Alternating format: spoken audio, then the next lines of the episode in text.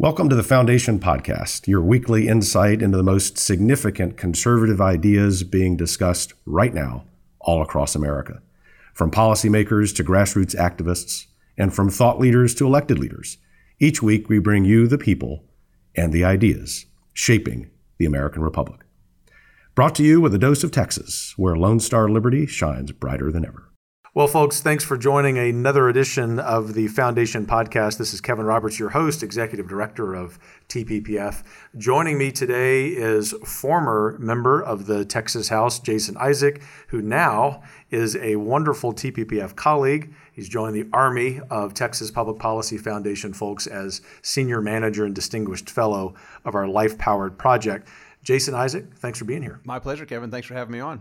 So, for the next 20 minutes or so, we're going to talk about the 2019 legislative session in Texas. And everyone in the world should care about this because as Texas goes, so goes America. And we know that America is the greatest place in the history of the planet. And so all eyes should be on Austin, Texas right now. Absolutely, should be. So, what we're wanting to do is to focus on the handful of issues that we have put a lot of resources into. Of course, at the Texas Public Policy Foundation, we work a couple of dozen issues every legislative session. All of those are important. But as we were heading into this session, we asked ourselves the question which five public policy areas must there be action on in this session in order for us to be confident that Texas will remain Texas?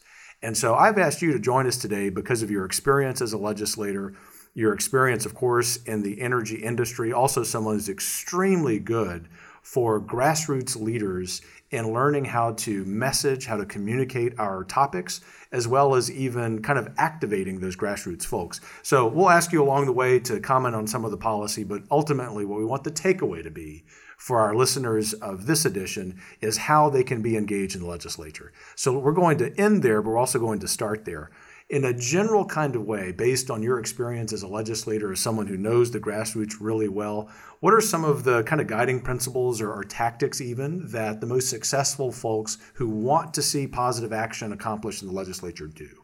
I think it's about building relationships with the people that work for them, and we have to remember, as constituents, that we have we are the bosses to people that serve us, both at the state and the federal level. And that's why I always refer to my constituents as my bosses because I wanted them to feel empowered that way. And so, when you develop a relationship with the people that are serving you, it's extremely important to be successful in that relationship development. So you can follow them on Facebook and Twitter and Instagram, and then even respond with positive comments. If you like proposals that they have, let them know that you like them and you support them because more more times than not, we're hearing about negative things that people don't like about our policy proposals. It's very rare that we hear from people that are supportive of our efforts, whether it's to cut property taxes or reform public education.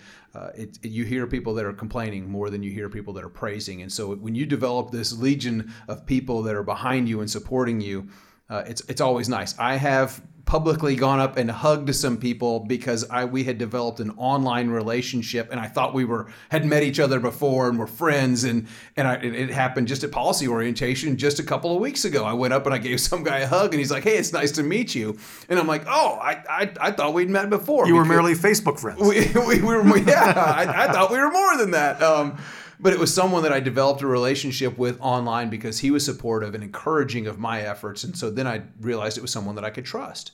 Uh, and so I think it's really important to develop those relationships with the people that are serving the constituents of the state of Texas. Sure. As, as you know, the, one of the things I like to say here in our daily work is that we have two forms of currency ideas, which is, would be important for a think tank, and people. And by that, of course, we're talking about relationships, the way we conduct ourselves as cheerful warriors, to paraphrase Ronald Reagan, I think is crucial to this. It doesn't mean, of course, that we at all betray our principles, as much as it really does help to build the army, so to speak, of people who are going to go to the Capitol, or for that matter, simply pick up the phone and call offices and, and, and make that action or make that phone call. What we want to do in the first segment here of this edition is to talk about the policies that we've deemed really important to Texas. We have grouped this under the thing known as the Texas Prosperity Promise. The Texas Prosperity Promise. And those principles, those policy prescriptions can be found at our website, texaspolicy.com. Without going into a tremendous amount of detail today, although we will probably do this as the session unfolds, we want to touch on each of those five parts of the Texas Prosperity Promise taxes, education, spending, accountability, and self governance. We've had, I think, 22,000 people sign this petition. We invite you, if you're listening and haven't signed yet, to go to texaspolicy.com and sign the Texas Prosperity Promise. Let's start with taxes. I think if you talk to the new Speaker of the House, Dennis Bonnen, who spoke at our policy orientation, if you talk to the Lieutenant Governor, Dan Patrick, if you talk to Governor Abbott, each of them would say the top issue facing the legislature, because it's the top issue facing Texans, is property tax reform. Both as a policy person as well as a former legislator, what's at stake there and what are the solutions that can make sure that our property tax system in Texas is the fairest that it can be? Yeah, we are one of the highest burdened states when it comes to property taxes. They continue to rise. They're really unchecked uh, with the current rollback rate set at 8%. You see some entities like here in Austin, the city of Austin, continuously every year raising their taxes either 7.99% or 8% so they don't trigger that rollback election. And so, uh, you, you, know, when we're out there building these relationships with the legislators, I, I, like to use the sandwich technique when I'm talking to people and offering constructive criticism.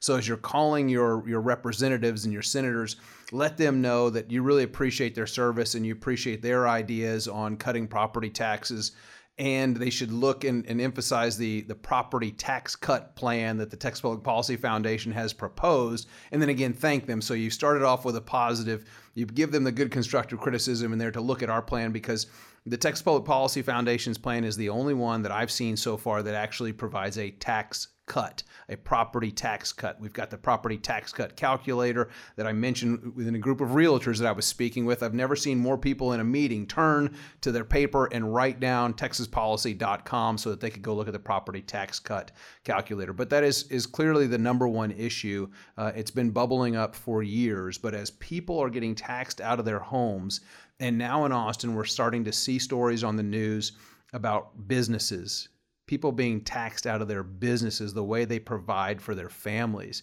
It's bad enough you've got people being taxed out of their homes, but now you're starting to see businesses feel that same effect. And uh, that, that's why it's so important this legislative session that the legislature finally do something to provide meaningful tax property uh, or property tax relief to the consumers and the constituents. Well, it's really important. One of the things we set out to do in the interim between the last session and the start of this one was give our grassroots leaders some tools. And and one of them is this property tax calculator. So explain how simple this is to use and what it provides for the user. Yeah so it, this is not an overnight solution to eliminate the maintenance and operation taxes. Our school tax which is our largest tax on our property tax bills it, it is it's just a simple calculator. You enter your taxes, your total taxes paid. I think in Hays County I have nine entities that I pay property taxes to. Live in a municipal utility district, have a couple of emergency services districts, uh, and on and on and on.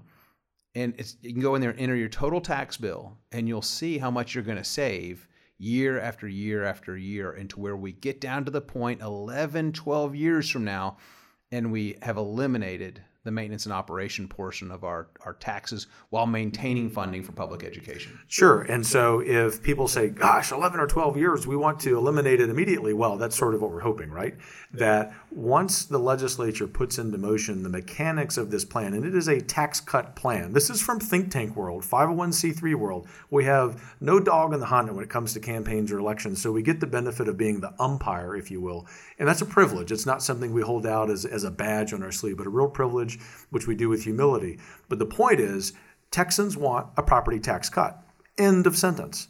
And if we're going to do that, we can do it immediately. That will require some hard votes. And, and that's something that you really appreciate as a former mm-hmm. legislator. Yes. We're trying to give the legislators a tool that they can use to set Texas on a glide path to eliminate basically half of, of the property tax bill.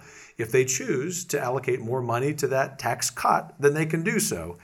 And we think that maybe once Texans get a year or two of this tax cut relief, that they're going to clamor for that for the next session. So, property tax system obviously is something that's really important, not just to reform, but to, to be focused on cutting. And I think that would be one step that our grassroots folks who are listening to this edition may want to do. Undergirding that, though, is the second part of the Texas Prosperity Promise, and that is education. And people know that at TPPF, we're always focused on introducing innovation and even competition into schools. We do so because we celebrate the heroic sacrifices of students and administrators and parents, but especially of students. All of our education work is focused on what's best for the kids. It's clear to me, as a lifelong educator, that one of the things we have to do to improve education in Texas is address the school finance system. Explain why that is important and how it's connected to educational outcomes. Yeah, it is extremely important because the education and how we deliver education in the state are critical to the state's success. And so it's just imperative, and it is closely tied with the property tax system. One thing to point out is people say, oh, there's local tax dollars and there's state tax dollars. 100% of the money from education comes from us, the taxpayers and it's whether it's local or state. But we've got to get this right. We have some districts that are that are victims of Robin Hood that have their property taxes taken from them and then are given to other districts based on formulas from the state. And it's just an archaic, unfair way to finance education. There are some that are calling for a minimum of 50% from the state to fund public education. The, the, our, our proposal has a higher than that, where we're starting to buy down this maintenance and operation rate. Um, but delivering this, this successful education is so important. We've got to give the local districts the tools to do that. There's, I'm glad to see that the governor is starting to chime in with the property tax uh, cut proposals or the property kind of constraining the growth of government proposals that he has, that he's starting to look at some of the unfunded mandates that are out there. And I, I hope that conversation uh, digresses into education because the state does place an un, uh, uh, just an insurmountable um, amount of unfunded mandates on our local schools. And we've really got to give those schools the ability to manage themselves and put more emphasis back in the classroom. We see now that teachers, the only way that teachers can make more money and provide for their families is to go into administration. We have this incentive for them to go into administration. And we've seen it in the public schools in Dripping Springs teachers leave the classroom to go make more money as administrators and they're great administrators but they're better educators and they're better serving our students.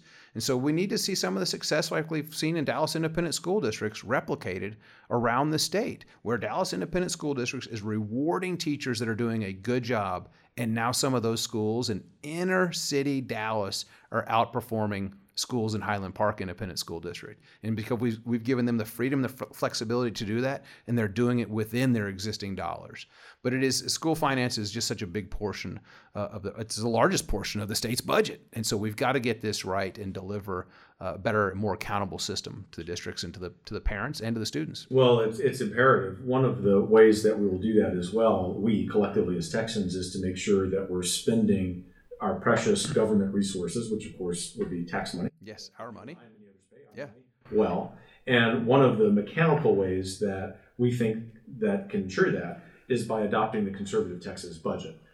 No arrogance intended, but this is an idea of the Texas Public Policy Foundations from several years ago that if you take the, the concept that I'm sure you and I use as husbands and dads in our own households, that we have a finite amount of money to spend each year and we apply that very common sense family budgeting principle to state government, which is that we're going to limit state spending to a certain number, and in our case in Texas, population growth plus inflation rate. That you're then able to make some decisions about which the what the priorities are within the budget. Yes, there will be some things that are more important, like education. There will be some things that will be less important that you can't afford in a certain budget year. In the same way that you and I might want to be driving five or six different vehicles, but we drive one. Yes. This is what state government has yeah. to do. The point is that for the last couple of sessions, to the credit of the lawmakers, you included in those votes, the state has committed to this conservative Texas budget. We need that to continue but we also need the same kind of philosophy to be held at the local level. Because if we don't, all of the property tax reform in the world is not going to address, address the problem, which is too much. Yeah, we've truly got to constrain the growth of government. Mind you, Texas does not have a property tax. It is the local municipalities and jurisdictions. I mentioned nine that were on my tax statement in Hays County. Uh, and then that's why our proposal on the property tax cut plan constrains them to a 2.5% rollback, which means they can raise taxes to 2.5% every year without triggering an election. And if they really need more than that, they're going to have to go to the public, just like I would when I was campaigning. It was either elect me or don't run against me uh, for four terms and successful in convincing people to do that. And so now we're saying, guess what? We want to empower the local elected officials that if they need more than 2.5%, they need to go out and convince the ones that they work for, their bosses, that they need a bigger budget, just like we would do in corporate America. If we need more money to spend on something, we're going to go and, and raise the money and build the revenue to make the case that we can do that. And that's, that's exactly what our plan does. Uh, and I think that's, that's very reasonable. Sure. One of the ways that we can make that more likely, that is to, to have this conservative Texas budget apply to local governments, is to get taxpayer funded lobbyists out of the equation. Yeah, that's really tough. And, and that's where you've got to talk to the people again that work for you, your local elected officials, whether they're on a water board, whether they're on your municipal utility district, whether you're city council or a county government. You need to let them know that you do not want your dollars used for advocating uh, at the Capitol. And that's taxpayer funded lobbying. Why do you elect these people? They're subdivisions of the state of Texas. I would understand if I was running for a county commissioner seat or a city council seat that my job is to represent that city or represent that county. And if that means developing a relationship with my state representative or state senator or lieutenant governor or the governor's office to make sure that we are protected, then that's the job that they've run for. And people need to be aware of that. Maybe with a good civics education, people will get made aware of that at a younger age and realize that, gosh, running for city council or a county commissioner seat or state representative or any elected official is a big responsibility. And that we're utilizing the taxpayers' dollars and, and doing it as effectively as possible. And one way to do that is be a good servant and not hire taxpayer funded lobbyists. Now, if it's your business and you want to do it, you have an issue before you, fine. We see that all the time in the Capitol. But we really shouldn't be using our tax dollars to push initiatives when we have elected officials that have been elected to do that for us. I think that that's particularly true when you consider that most of the violations of the proper balance between liberty and a proper role for government in Texas right now are happening at the local level. And I don't say that pejoratively at all because I, I respect my local officials. You do the same. They make a lot of sacrifices. The point is that as taxpayers, when I go and vote for mayor of where I live or the county commissioner where I live, I expect that person, as you said, to have the relationship with those members of the legislature. What I don't want is that my tax paying, my tax dollars are going to go to a professional lobbyist to advocate against my own liberty. They're, go, they're actively, just to put a fine point on this, they, my tax dollars are going to advocating right now in the legislature for higher taxes. Oh yeah, yeah, yeah. If, if you're listening, your tax dollars are being used against you. It's the, it's it's probably the largest issue. I know for me, it was the number one issue that I heard every single day when I got home from my service in the Capitol. My wife would say, "What are you doing to decrease the burden of property taxes?" I, I posted that on Facebook or Twitter one time, and someone says, "Wow, that sounds like an exciting relationship when you're talking about tax policy with your bride." But it, she wants to make sure that her one day her parents can afford to own outright their own home and not have to rent it from the government. And their tax dollars are being used against them by people advocating to cut to, to stop these policies in their tracks that will actually decrease their property taxes because they want more money and more power, and we truly have to constrain the growth of government. People are going to talk about local control. Mind you, these entities are subdivisions of the state of Texas. Local control is a tool not a principle. Yes, absolutely. And I say that leading into the last part of the Texas Prosperity Promise. As an as, as an old history and civics teacher, we realize that if we if we're going to accomplish the first four tenets of the Texas Prosperity Promise property tax cuts, education reform, spending reform, accountability, especially for taxpayer funded, uh, funded lobbying we have to be teaching American history and civics better. Given your service in the legislature, how important is this? It's extremely important. It's one of the reasons why my last legislative session in 2017, I launched a Young Women in Leadership program in the Capitol, where I asked the local school districts, private schools, and homeschool networks to send me nominations to have young women that were high school aged women that might have an interest in government. Because I don't think they're learning it in the classroom. They're not getting firsthand a front row seat. And so for 10 different instances during the Capitol, I had women come in, young women come in and sit in my desk and cast votes for me on the House floor to get them encouraged and to plant the seed. And what better place to do that in the classroom? And so I would encourage people that are listening, and, and that's one of my favorite things my wife will tell you is, is to go read to students and talk to them about my experience in the Capitol. I love uh, expressing the information and what I have learned over the years and trying to encourage people to really truly want to serve uh, their future constituents. Um, and, and to learn this in the classroom is where it begins, where this passion begins. And so it is absolutely critical because even though, and I'd have kids say, you know, I can't vote for you. And their parents would say, you know, they can't vote for you. But it was still so critically important that they get this passion that they want to serve, or we'll be left with people that do it for self serving reasons. And that's not what we need. So uh, it, this is absolutely critical that people are learning civics both in K through 12 and higher education in the state of Texas. Well, thanks. I think it's really helpful for our listeners to hear that from a, a former member of the legislature. As we move toward wrapping up here, Jason, two final questions for you. One is what I know a lot of grassroots people wonder, and that's sort of the insider's view. What was your service like from from the inside? By that I mean things that surprised you pleasantly or otherwise, highlights, uh, lowlights. I mean, every, everyone has those. But whatever story or stories would help our listeners understand how they can be the most effective advocates for the policies they care about. So for me, it was being, I think you may have used the term this happy warrior or this optimistic warrior. For me, it was just being nice and, and developing relationships with people from both parties people with ideological differences, geographical differences, to bring them together to find areas where we could work on. And that helped me be most successful in passing legislation and serving the you know 210,000 people that live in the two counties that I served. So again, it just really came down to developing relationships. There are invisible hands that will work to kill your legislation, that will work against you. Um, I fought those hands and successfully won and passed, you know, sweeping groundwater private property protections in 2015. Uh, and I did that because I had good relationships with the people that I served with that didn't want to vote against me uh, because we got along and they knew that I was there to help them when they needed help and they were there to help me when my constituents needed help. And yeah, so, it's helpful to remember, isn't it? Yeah, yeah. It, it helps to be nice. Sometimes, uh, you know, nice people do finish first. Um, and that's just a good, good point to, to, to have and to follow. Well, it is, especially in this era when civil discourse defined very broadly. yes, could yeah. probably use an enhancement, shall we say? Yeah, and it's unfortunate because that's all you see in the news today is all the negative things that are happening. I was talking to realtors uh, earlier today about our the, the, legislation that would pass in the, at the federal level, the right on crime, the criminal justice reforms that really started at the Texas Public Policy Foundation years ago, uh, and now is law at the federal level. And people didn't know what I was talking about. It was because it was bipartisan legislation that was passed, but it didn't sell to the media because people weren't at each other's throats talking about how bad they were. And we really need to hold our media accountable. We want to hear more of what's actually being accomplished than what's not being accomplished. Well, thanks for that. Last question, something on the minds of all of our listeners. What's going to happen this session?